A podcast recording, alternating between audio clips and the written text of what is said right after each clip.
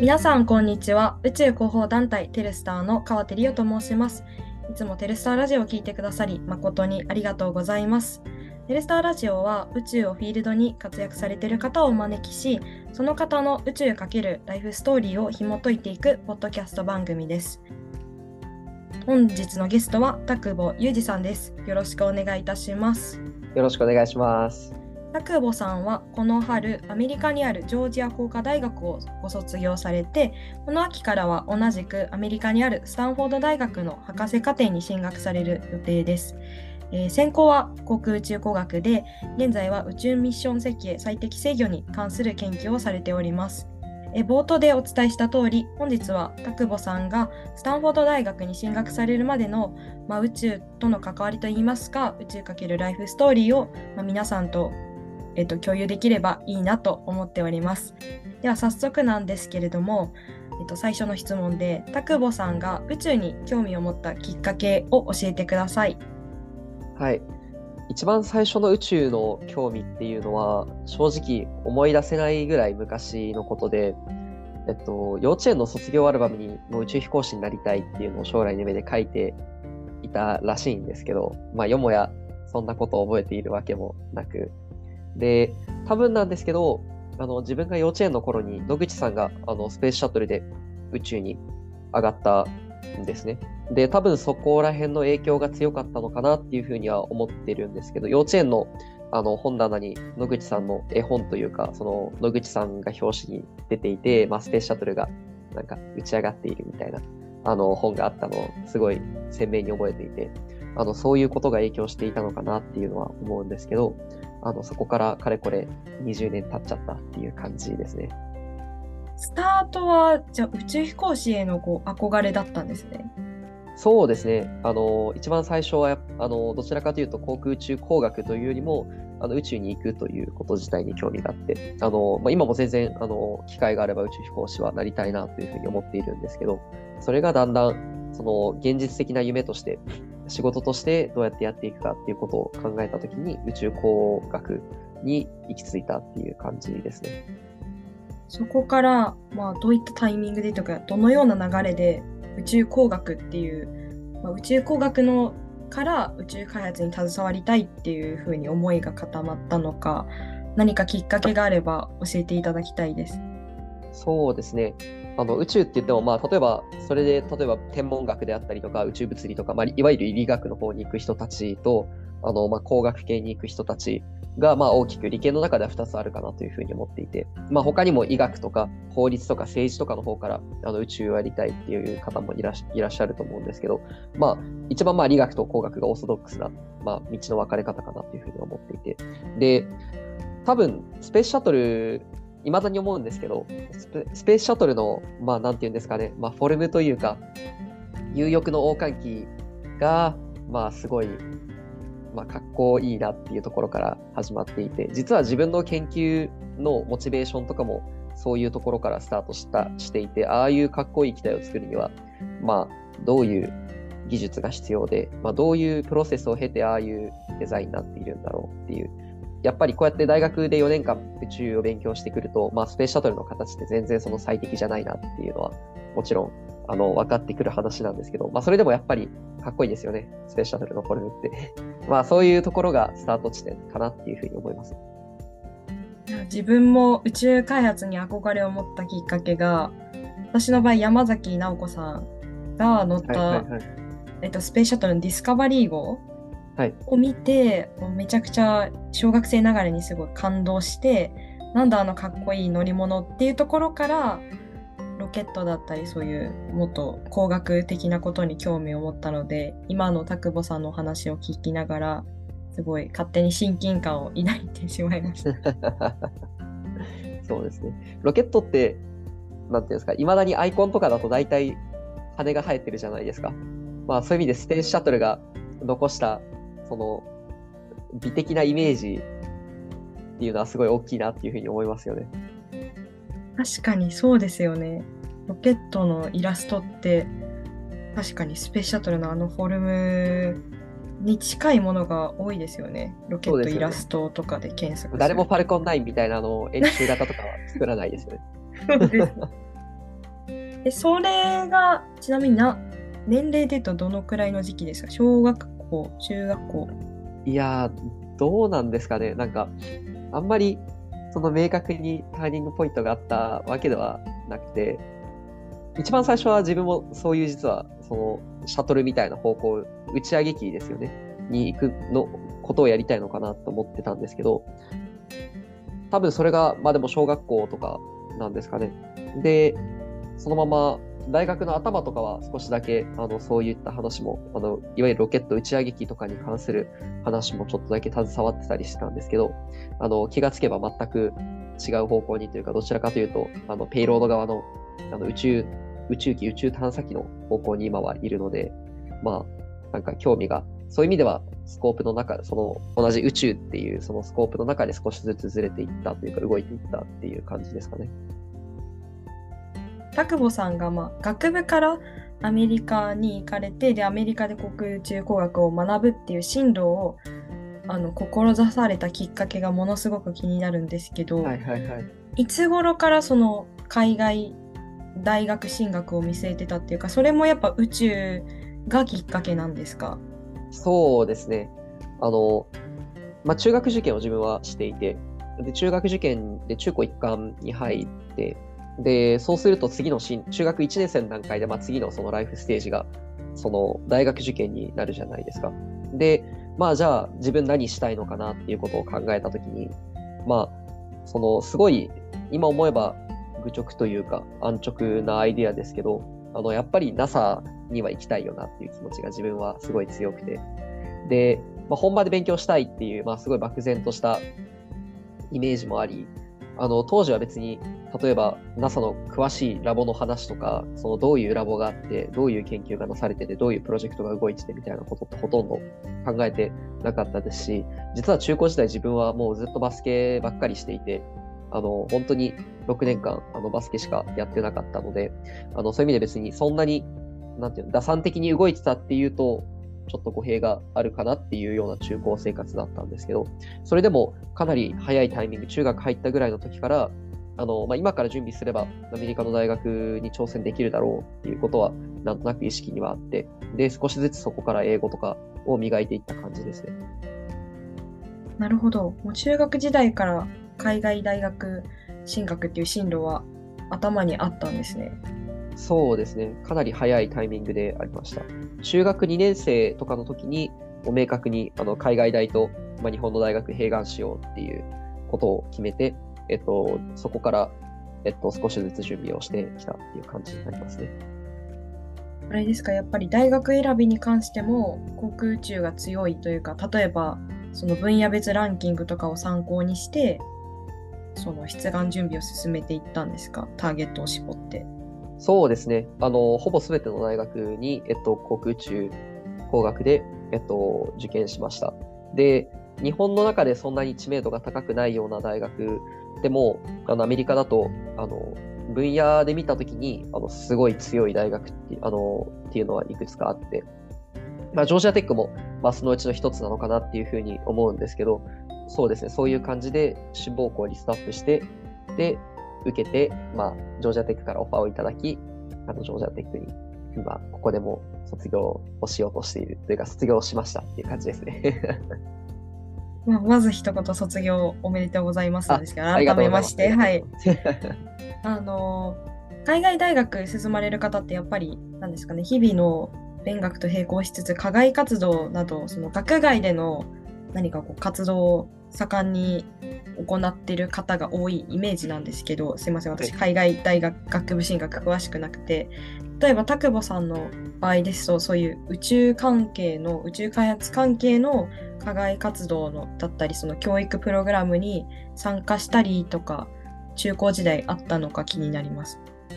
そうですねそんなにその宇宙にフォーカスした課外活動を自分の生活の中心に据えていたっていう感じではなくて、どちらかというと、その、例えば文化祭であったりとか、あの、バスケ部であったりとかに全力投球していたんですけど、えっと、都立大、当時首都大だったんですけど、のロケットサークルのコアっていうのがあって、で、そこに、えっと、中3ぐらいの時に、ちょっとだけプラッと連絡をしたんですね。興味あるんですけど、みたいな。で、インカレって聞いてて、まあ、文系の人大歓迎みたいなことも書いてあったので、まあ、事前知識というか、そんなに、その、なんていうんですかね、工学の知識を多分持ってなくてもウェルカムな感じなんだろうな、みたいな雰囲気をホームページからすごい感じて、で、そのコアの方に連絡をしたら、あの、すごい面白がって、ああ、じゃあ、工房遊びにおいでよ、みたいな感じで、あの、そこから少しだけ、あの、そのコアっていうサークルで、あの、ロケット作ったりはしてましたけど、あの、本当にそれぐらいって感じですね。なるほど。他の何ですかね、課外活動はそんな宇宙宇宙じゃなくて、何ですかね、例えばどういった課外活動をされるのか、まあ、もしかしたらこの聞いてくださってる高校生リスナーの方で、その海外の大学を見据えてる方もいらっしゃるのかもしれないので、まあ、ちょっと参考程度に共有していただけたら。はいはい。まあ、いくつかはあると思っていて、例えば、あの、えっと、宇宙科学連合会がやってる衛星設計、えっと、衛星設計コンテストですかね。あれ、高校生の高3の時に僕も出しましたけど、あれとかは、まあ、すごい、その自由研究のレベルから、あの、すごい大学院生の、本当にもう、この宇宙機を飛ばしたいですみたいな人たちまで集まる、あの、大会になっていて、そういうコンペティションとかに出るっていうのは、まあ一つ、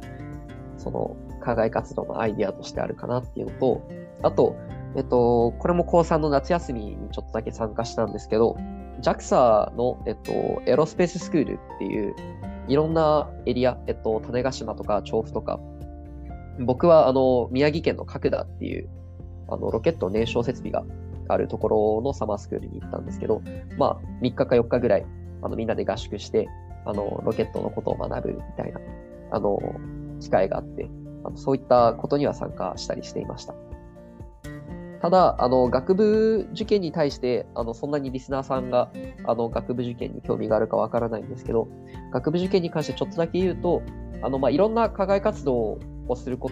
とはできると思っていて、あの、自分の中でいかにオリジナリティがあって、で、自分の中でいかにその、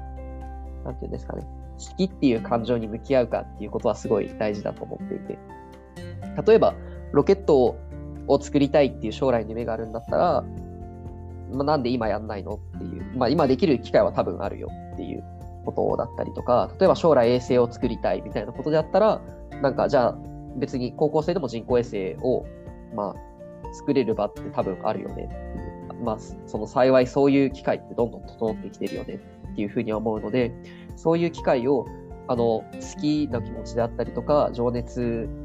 でもって、あの、いろんなところにリーチアウトしていくっていう、その、いろんなところにアクセスしていくっていうのがすごい大事なのかなっていうふうに思います。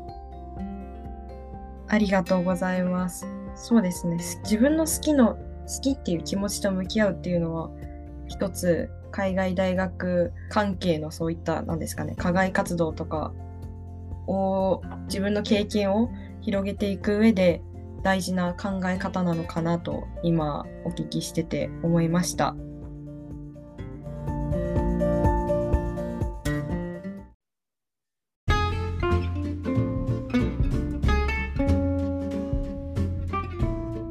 は、まあ、日本の大学と,、えー、と海外の大学併願されて最終的にジョージア工科大学に進学されたっていうことなんですけどで先ほど最初は、まあ、ロケットなどの輸送機のこともちょっとかじっていたけれども、まあ、最終的に今のそのご専門である宇宙ミッション設計だったりこう最適制御に関する研究、まあ、これこれを研究していこうってどのようにしてこう専門というか自分の興味範囲をこうだんだん狭めていったのかその田久保さんの学部時代の研究についてお聞きできればいいなと思っているんですけどまあ、まずはその宇宙ロジスティクスの研究をされていたと伺ったんですけど、その研究について、田久保さんからあのお話ししていただければなと思います。お願いします。はい。宇宙ロジスティクス、 space logistics っていう、えっと、まあ、分野がありましてで、あんまり聞いたことない分野だと思うんですけど、最近、そのすごい、まあ、流行ってるというか、熱くなってきている分野の一つで、簡単に言うと、宇宙におけるサプライチェーンをどうやって構築するかっていうことを考える学問なんですね。で、例えばアポロ計画と比べると、アポロ計画ってまあ人類が月に行って、月にまあ、まあ、1日なり2日なりいて、帰ってきたっていうのが、その大事というか、そこで自体がミッションだったわけじゃないですか。でも、例えばアルテミス計画とかを見てみると、その月に定住する、えー、っていうのが大事になってきていて、長期的によりいるためには、例えば地球からの物資輸送であったりとか、その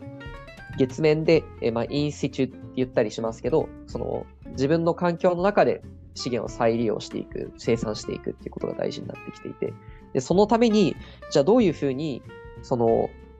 例えば活動拠点を月面に配置したり、どういうふうにその補給のスケジューリングを組んだり、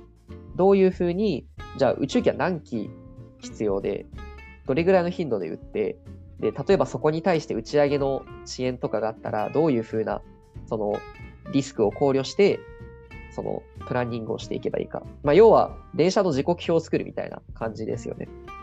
その、そういう、あの、研究っていうのが最近はすごい、あの、熱くなってきていて、で、そこに関する研究っていうのをジョージアコジョージアテックに入ってからは、えっと、ずっとやってきています。で、えっと、今は僕がたまたまあの月関連の月の有人あの宇宙ミッションのあの研究をしていたので、こういう表現だったんですけど、例えばこの話っていうのは、軌道上サービスであったりとか、あのコンステレーションのマネジメントであったりとか、そういう、まあ、ネットワーク化する、まあ、宇宙システムに対してどういうふうなアプローチでもってその今までになかったあのオペレーションとか運用システムを提供していくかっていうことが一つ大きな鍵になってきていて、えっと、ここの分野っていうのが自分の中ではすごい面白いなっていうふうに思っています。あれでしたっけ？こちらの宇宙ロジスティックスに関しても何か論文とか出されたんでしたっけ？そうですね、いくつかあの論文出す機会があって、あの本当にラッキーだったなっていう感じだったんですけど、あのジョージアテックの先生と、えっと、何本かあの査読論文も含めて出させてもらいました。そこでは、まあ、どういった研究成果を発表したのか、まあ、ちょっと噛み砕いてご説明していただければ。はい、はいはい。えっと、まあ、一つ、今の話で、えっと、まあ、問題になるのが、不確定性に対して、例えば、まあ、リスクとかですよね、に対して、どういうふうに、その、ミッション設計というか、ミッションのオペレーションを変えていけばいいかっていうのは、すごい難しい問題で、例えば、自分が NASA の、まあ、すごい偉い人だったとして、これからの今後20年にかかる宇宙ミッションを作りたいってなった時に、まあ、いくつか必要なものがあるじゃないですか。例えばまず宇宙機のサイズってどれぐらいなんだろうっていうのがまず一つ目の視点。で、例えば二つ目の視点として、例えば、えっと、今月面で、まあ、水を採掘、氷を採掘して、まあ、再利用しようみたいな動きとか、あの、鉱物を採取採取してみたいな話ってすごい出てきていますけど、あの、で、それをまとめて Institute Resource Utilization、ISRU って言ったりするんですけど、それをじゃあ、例えば発掘機材とかってどれぐらい送ればいいんだろう。インフラってどれぐらい出せばいいんだろうっていう話。で、最後に、じゃあサイズと、宇宙機のサイズと、まあ、例えば、そのインフラのサイズが決まりました。じゃあそれを具体的にどうやって配達していけばいいんだろうっていう、まあ、3つの、例えば、意思決定のレイヤーがあるんですよね。例えば、その、なんか、えっと、まあ、配、配達のルートに対する、まあ、一番効率のいいルートがあるように、まあ、宇宙機の輸送であったり、物資の輸送にも、まあ、そういういくつかのあの、まあ、軌道とかがあったりして、じゃあどういうルートを選べばいいんだろう？っていう、あの、一番そこの下のレベルでの意思決定っていうのがあるんですね。で、今の例だと、例えばその3つの意思決定のレイヤーをどうやって組み合わせるか、その、どうやってそれらを関連させながら、まあ、お互いに関係し合ってるわけですよね。で、それをどうやって全体として最適化するか、どうやってそのいい宇宙ミッションを、まあ、発見していくかっていうことに対する、えっと、研究をしていました。で、そこに対して、えっと、まあ、機械学習の手法であったり、まあ、あの、最適化って言われる、あの、まあ、手法を通して、その問題を解いていくみたいなことを研究していました。ありがとうございます。その3つの意思決定のレイヤーがあってそれぞれはお互いに関わり合っていてそれの何ですかねえ折衷案を決めるっていうわけじゃないんですか？そのなんか最適化っていうのは。まあ折衷案っていうのはすごい面白いなんか表現で、はい、あのかなり あのいやでもすごい的を射たあの表現だと思っていて。例えばですけどまあ宇宙機の人たちは宇宙機を作ってる人たちからしてみれば宇宙機のサイズをすごい小さくしたいわけですよね。宇宙機が大きくなれば打ち上げコストかかるんで。でもインフラを作ってる人たちからすればそのやっぱりインフラをいっぱい出した方がその月面に置いた方がいっぱいその人類のその活動ができるのでいっぱい送りたいわけですよね。でも例えばもう一つ例えば考える話としてはその今後10年宇宙にいるっていうことを考えるともしかしたら初期投資としては大変かもしれないけど1年目にいっぱいインフラをゴンって出すとその1年目としては赤字だけど10年間経ったら黒字になるかもしれないみたいなこともあるわけですよね。そういうことをまあいろんな方向にその考えを巡らしながら最終的にはそれを数学的な手法で解くっていうのが、まあ、すごい大事。で、その数学的な手法を用いれば、まあ、いい折衷案というか、あの、専門用語で言うと、まあ、最適な、あの、局所最適、少なくとも局所最適な解が出てくるっていうのが、あの、この研究の面白いところですね。数学的にこのミッションは、その、正しい、正しいっていうと表現がちょっとあれですけど、あの、いいミッションであるっていうのが言えるっていうのが、いい、その研究の醍醐味ですね。なるほど。なかなか奥が深いなと思ったんですけど、数学的に正しいって、それを証明するために使うのが、あれですか、まあ、次のトピックとなる軌道力学っていう考え方なんですかそれはまた別ですか？軌道力学っていうのはまた少し、なんていうんですかね、考えるレイヤーが、ちょっと、その、もう少し解像度が上がった話で、その、数学的な正しさっていうのは、どういうふうに、例えば今ある現象というか、今作りたいものっていうのをモデル化して、そこに対して解を出すために、我々には何ができるかっていうことの、まあ、裏付けになるっていう意味での数学的な正しさで言うと伝わりますかね？はい、伝わりました。で、今ちょっと機動力学っていう次のトピックを出してしまったんですけど、そのまま、まあ、2番目の田保さんのジョージアテックでの研究ということで、機動力学に関する研究のお話を共有していただければと思います。はい。えっと、宇宙ロジスティクスの今の話をしていて、まあ、例えば、えっと、大事なファクターだったのは、地球から月に何を何キロ送るかみたいな話が、まあ、一番大事な、その、決めたいことだったわけですよね。で、今度、じゃあそれが決まったら考えることっていうのは、あの、じゃあどうやっていくっていう、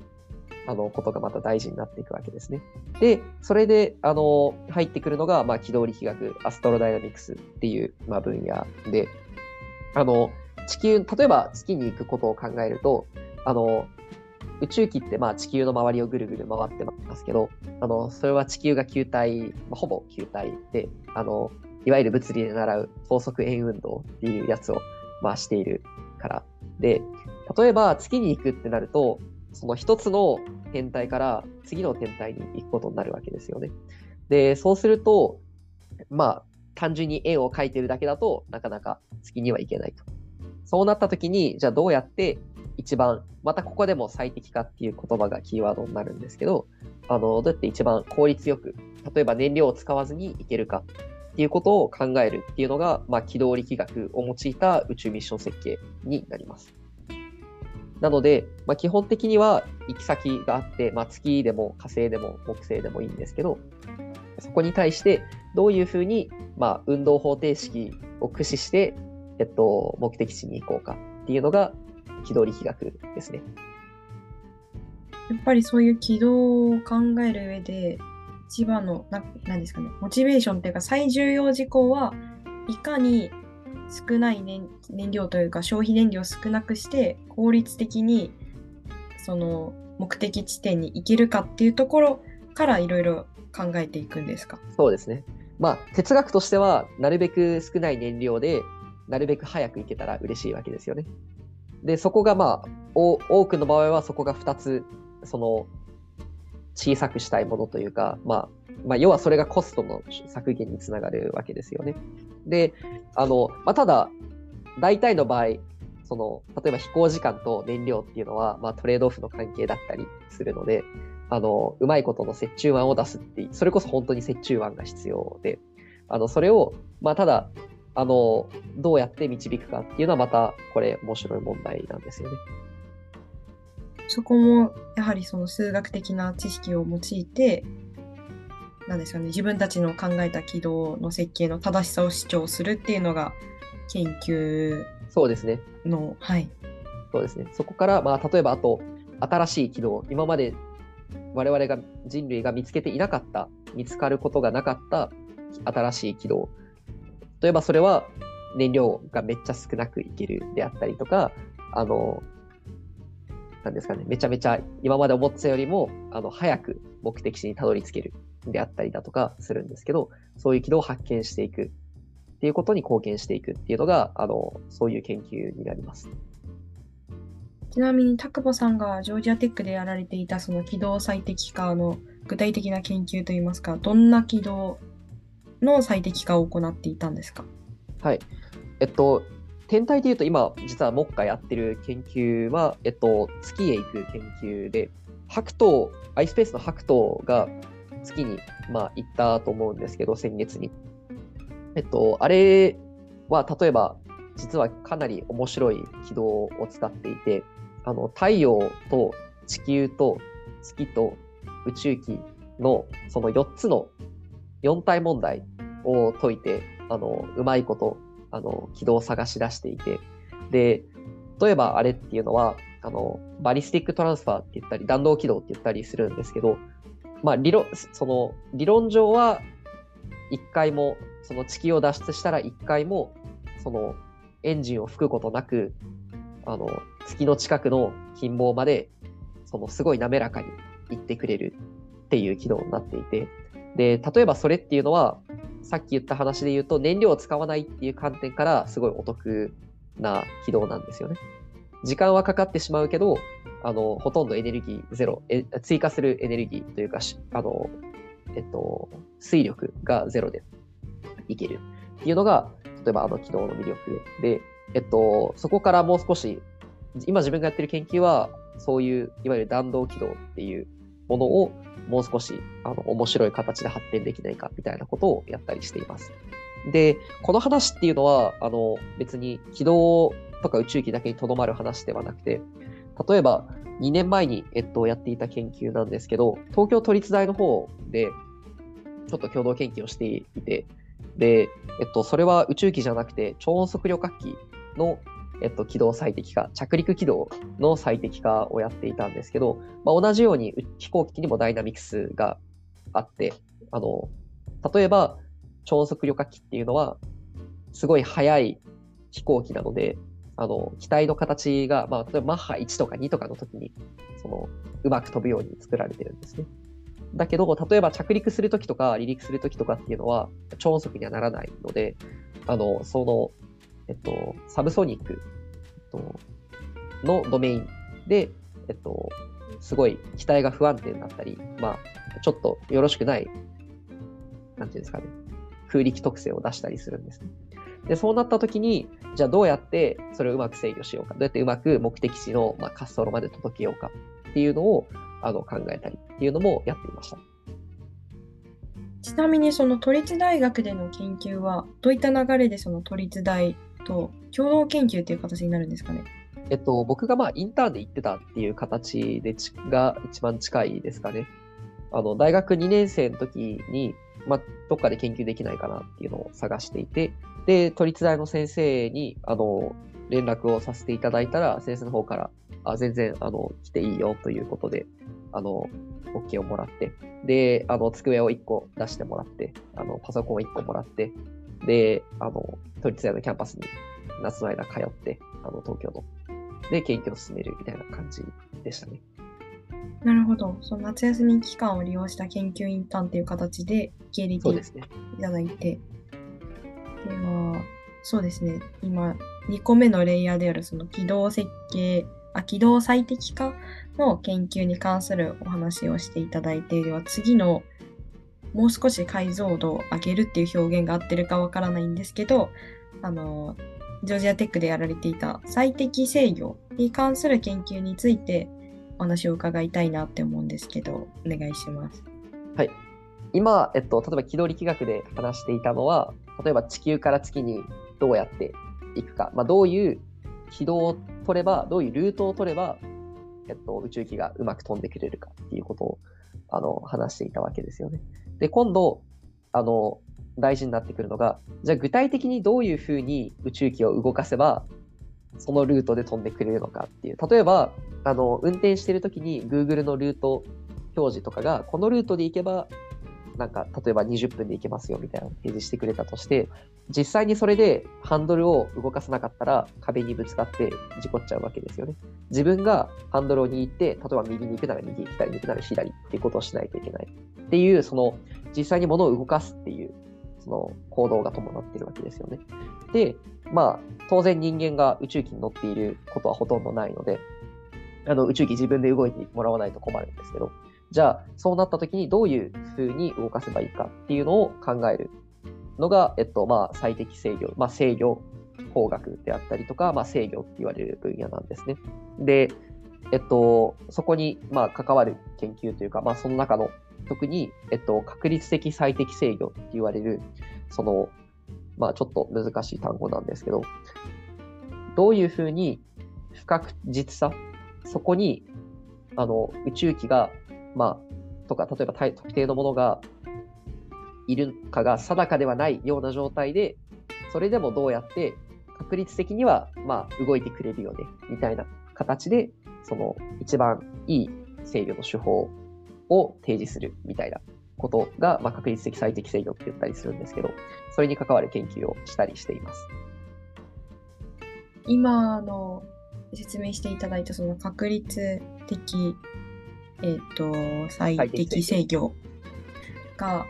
言葉ではなんとなくこう理解できるんですけど実際にどうやって確かにそのそこにあることがこう確実でない不確実さをこう伴う対象に対して、まあ、でも定かではない状態でだけど多分あるよねっていう感じでその確率的にこう結論を導き出すというかはいはいはい。例えば、一番わかりやすい例で言うと、その GPS とかってあるじゃないですか。地図を見たときに GPS で自分の位置を見ると、あの、ちょっと自分の位置とその間周りにその青い、薄い青いその、なんていうんですかね、円みたいなのが被ってると思うんですね。で、まあ、あれってまああの中のまあどこら辺かにはいるよみたいな感じだと思うんですけど、宇宙機が例えば宇宙にいるときの、えっと、位置の特定ってまあああいう感じになっていて、例えばここら辺にいると思うみたいなことを、その、まあ教えてくれるんですけど、宇宙機は。だけど、それと同時に、その、それに対する、まあ、分散値、それがどれぐらいその信頼できるかっていう情報も、その、送ってくれるというか、まあ、本当は地上局とか頑張ってそれを導き出すんですけど、大体宇宙機の例えば場所っていうのはそういう、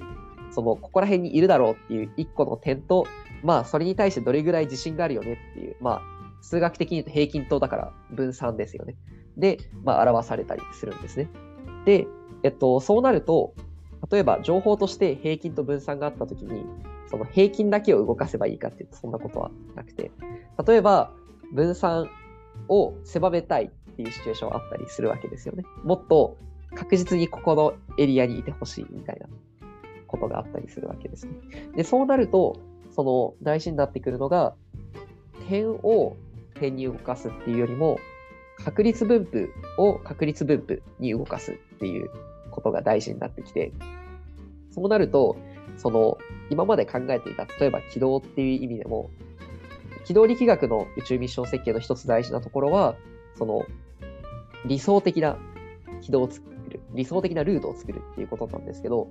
もう一つ大事になってくるのが、その、確率分布のルートを作る。まあ、もっとその一つの線じゃなくて、もっとチューブみたいになってる感じですよね、イメージとしては。確率分布が。っていうのがすごい大事になってきていて。あの、ただそこに関する議論っていうのはまだまだ全然、あの、分野としても未発達で、もう少し簡単な問題から解いていこうよっていうことで、や、今僕がやっているのは、そのものすごいシンプルな問題なんですけど、確率分布を、一つの確率分布を別の確率分布にどう動かすか、みたいなことをやったりしています。面白いですね。確率分布を別の確率分布に移動させるという、なんかそういった発想があるっていうことを知識として知らなかったので、いや今の話とてとても興味深いなと思いながら聞き聞いておりました。ありがとうございます。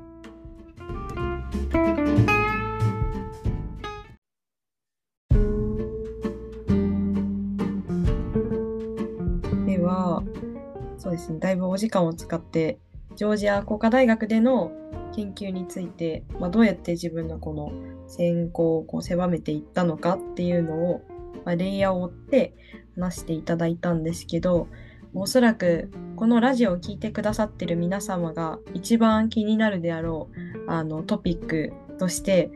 久保さんが、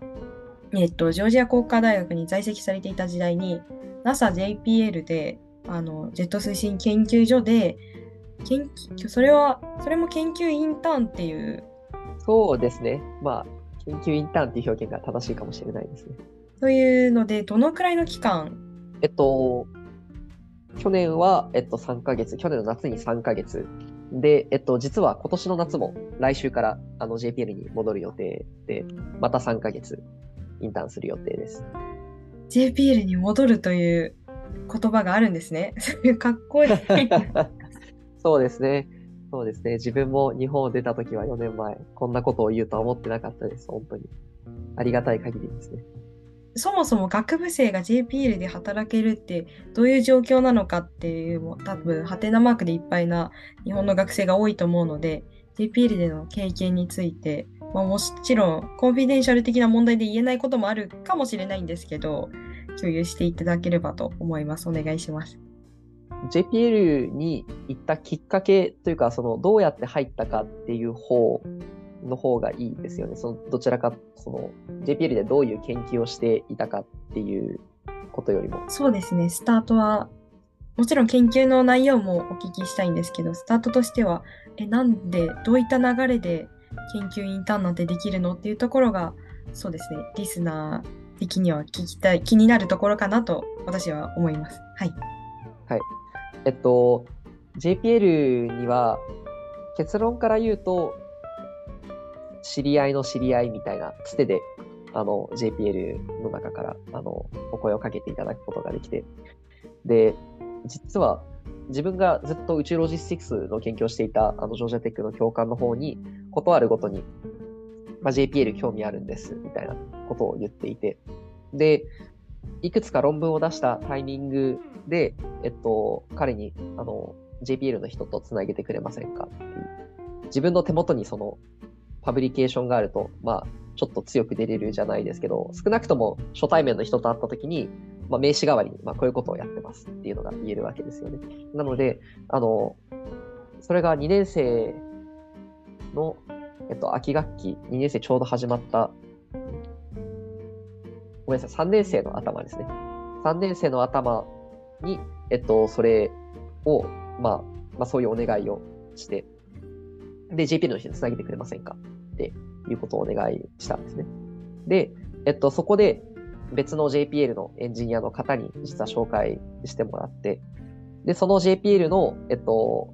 そのまあ、要は教授のお友達ですよね。教授のお友達と、まあ、少し話をして、で、彼は、あの、もっとロボティクスをやってる人だったので、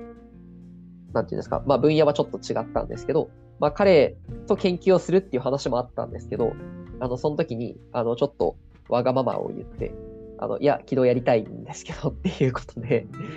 言ったら、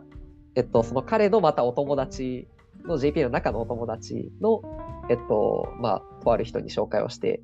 いただいて、で、まあ、彼が、いわゆる JPL の中でもミッション設計っていうエリアにおいて、まあ、トップという、ほぼ、ほぼトップに近いというか、あの、現場で働いている人の中では、まあ、一番キャリアがある人の一人だと思うんですけど、あの、彼が、をその紹介してくれて、で、その人のもとで、まあ、まあ、ちょっとインタビューをしたんですけど、ただもう、一番最初に、その時にミーティングをした時には、あ、もうじゃあいつから来るみたいな感じで、もう話が決まっていたっていう感じ、話を通してくれていたっていう感じで、えっと、JPL のインターが決まったっていう感じですね。なので、まあ、インタビューみたいなことはほとんどなく、実は。あの、まあもちろん、そのエンジニアとまあ話す中で、これはどんな研究したの？これはどんな研究したの？みたいな、あの、もっと雑談、あの、今こんな感じでやってるような雑談に近いような、そのテクニカルな話はちょっとしたりしましたけど、あの、それ以上のことは特になく、そうやって話が進んでいき、で、逆に JPL の方から、その上司経由で JPL の方から、そのポストを開けてもらったというか、インターンの枠を開けましたので、ここのポータルから応募してくださいみたいな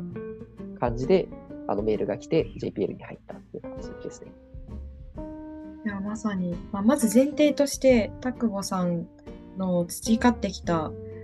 キャリアといいますか研究確固たる研究実績があってでそれにプラス人とのご縁とかいろんな巡り合わせがあって、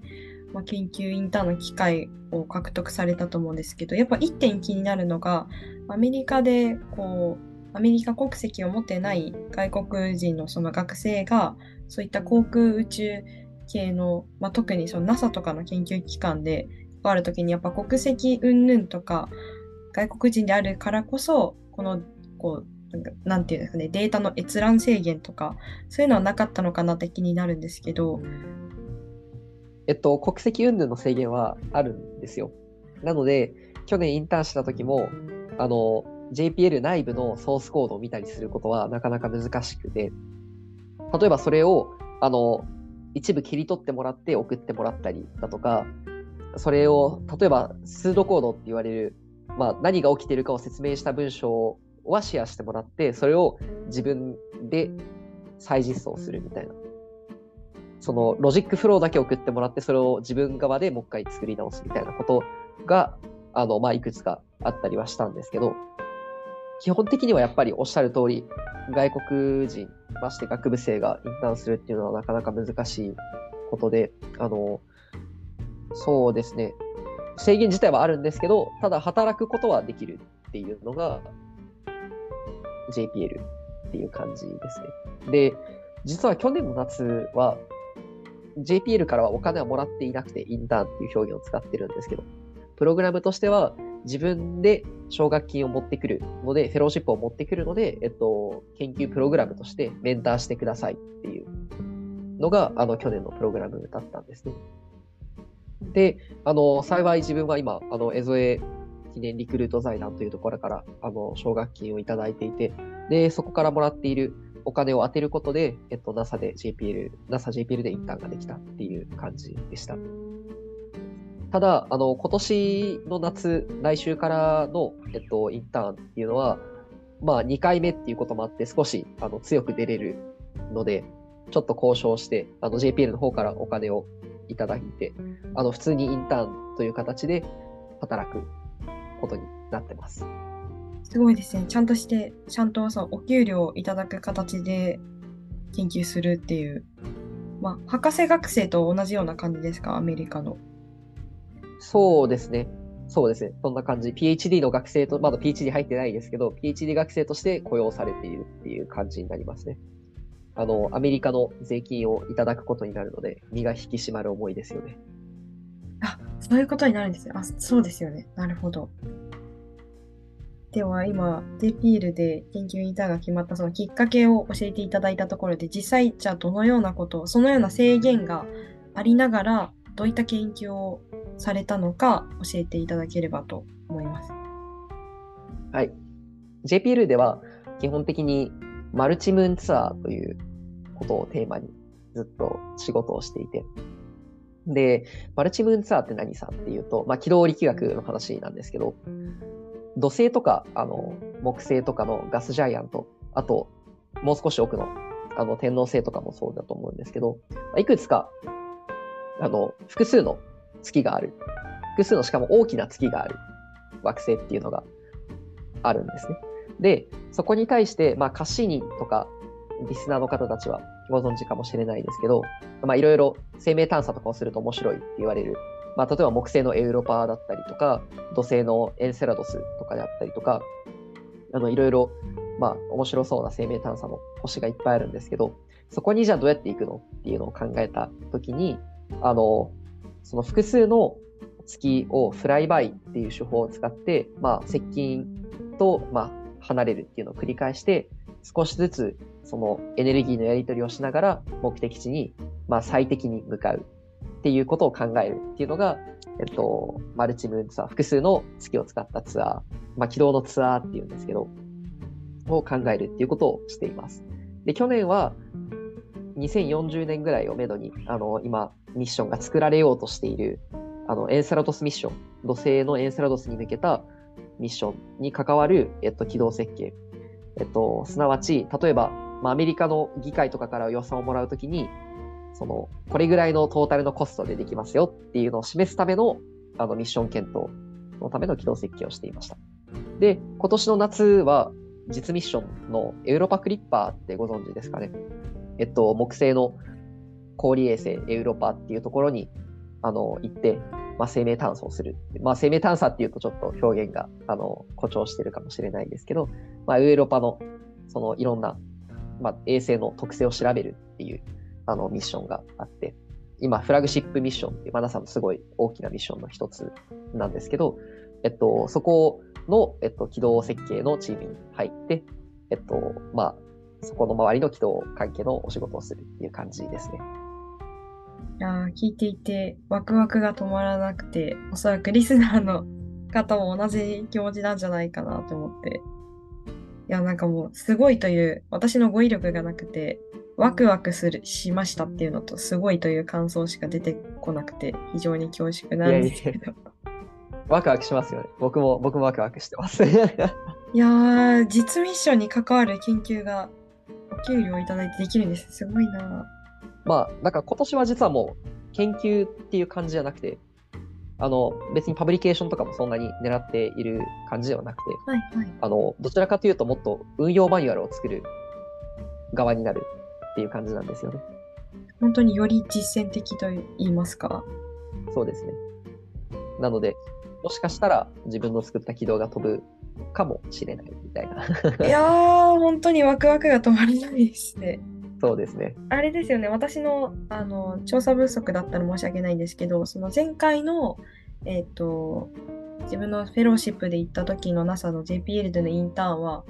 えっ、ー、と、パブリケーションに一つされてましたよね、確か。あ、すいません、よく調べて聞いて。そうです、今、あの、一本、あの、パブリケーションになって、あの、発表して、で、実は、あの、それを査読に持っていくために、今、ちょうど実はここ1週、2週ぐらいで、あの、最後の仕上げを今している状態です。ですので、リスナーの方でより具体的な、あの、今多分、タクボさんが話してくださったのは、私のような知識がない人間でも、こう、理解できるような説明だったと思うんですけど、より専門的にもっと知りたいっていう方がいらっしゃれば、そのすでに出ているパブリケーションだったり、今後出てくるパブリケーションをチェックしていただければと思います。ありがとうございます。宣伝まで。いえいえいえ。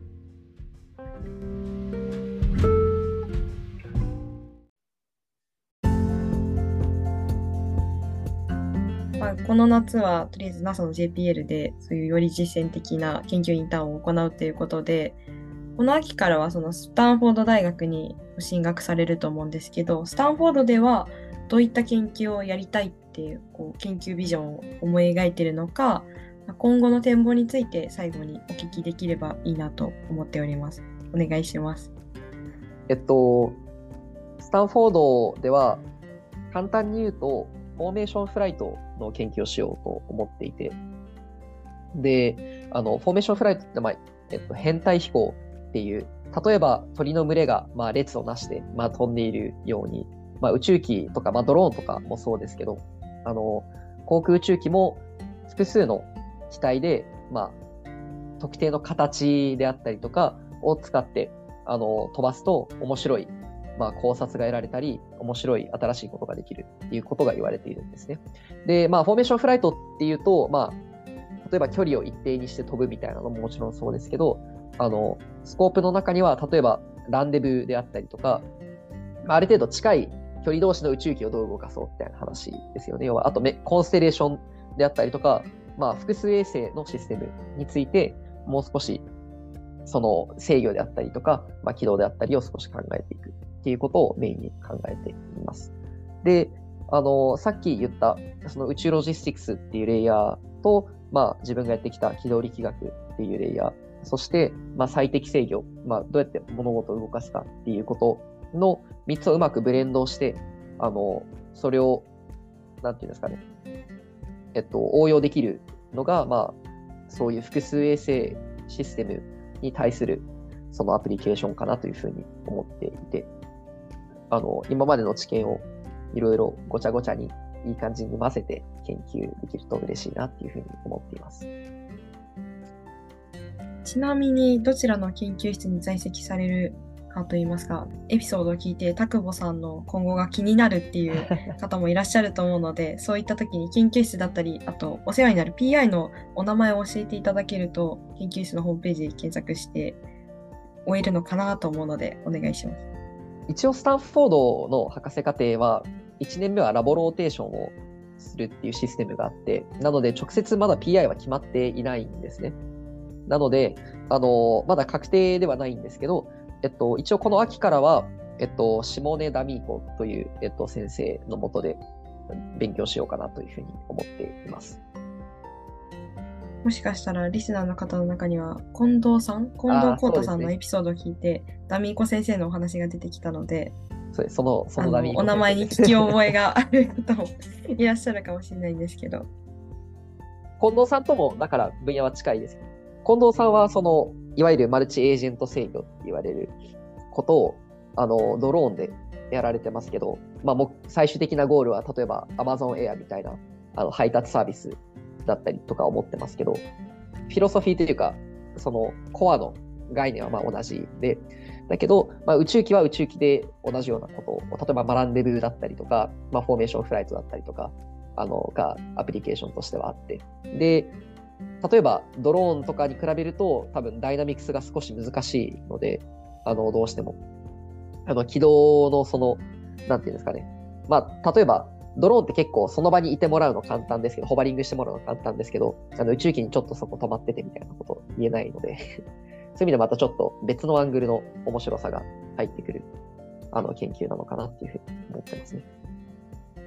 ありがとうございます。では、難しいかもしれないんですけど、スタンフォード卒業後というか、将来的にあの田久保さんがどのようにして宇宙開発に携わっていきたいのか、まあ、現時点でのまあ、お気持ちでいいんですけど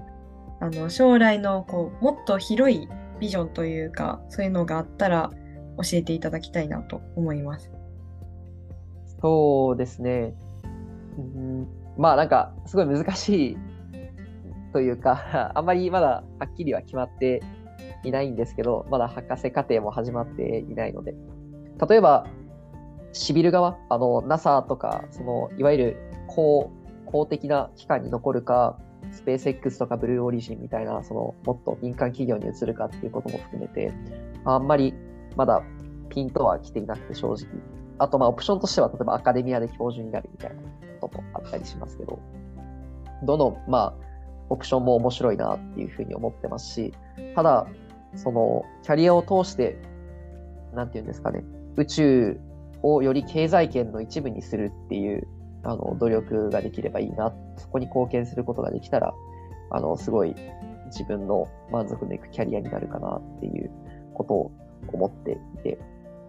あの、宇宙飛行士、例えば一番最初の宇宙飛行士の話に戻るんですけど、宇宙飛行士って多分年間1万人とか宇宙に人が行き始めたら、もうなんか宇宙飛行士って言葉結構消えちゃうと思うんですよね。その、例えば、一番最初にその宇宙に行ったあの人みたいなことで言ったらみんな覚えてますけど、今、例えば東京からハワイに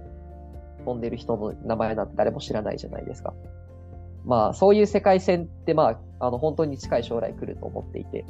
あのそういう意味で、そういう形で自分の将来、なんていうんですか、自分の子供の時の夢を叶えさせてあげることができたら、まあ、それはまあ、いい人生だったのかなっていうふうには思いますよね。で、まあ、そのためにはもちろん、例えばランデブーとかも必要になりますし、別の意味で言うと、宇宙を使うっていう意味で言うと、コンステレーションの話だったりとか、まあ、いろんな形で宇宙を経済圏として取り込む、陸海空に続くあのドメインとしてあの使うことができるようになると思うので、あのそういうことを目指してやっていきたいなっていうふうに思っています。宇宙を経済圏として取り込むという素敵なビジョンをお話ししていただいたところで、そろそろ今回の回を締めていこうかなと思います。で本日1時間貴重なお時間をいただいて本当にたくさんの学びの多いお話を共有してくださりありがとうございました。本日のゲストは、えー、田久保裕二さんでした。ありがとうございました。ありがとうございました。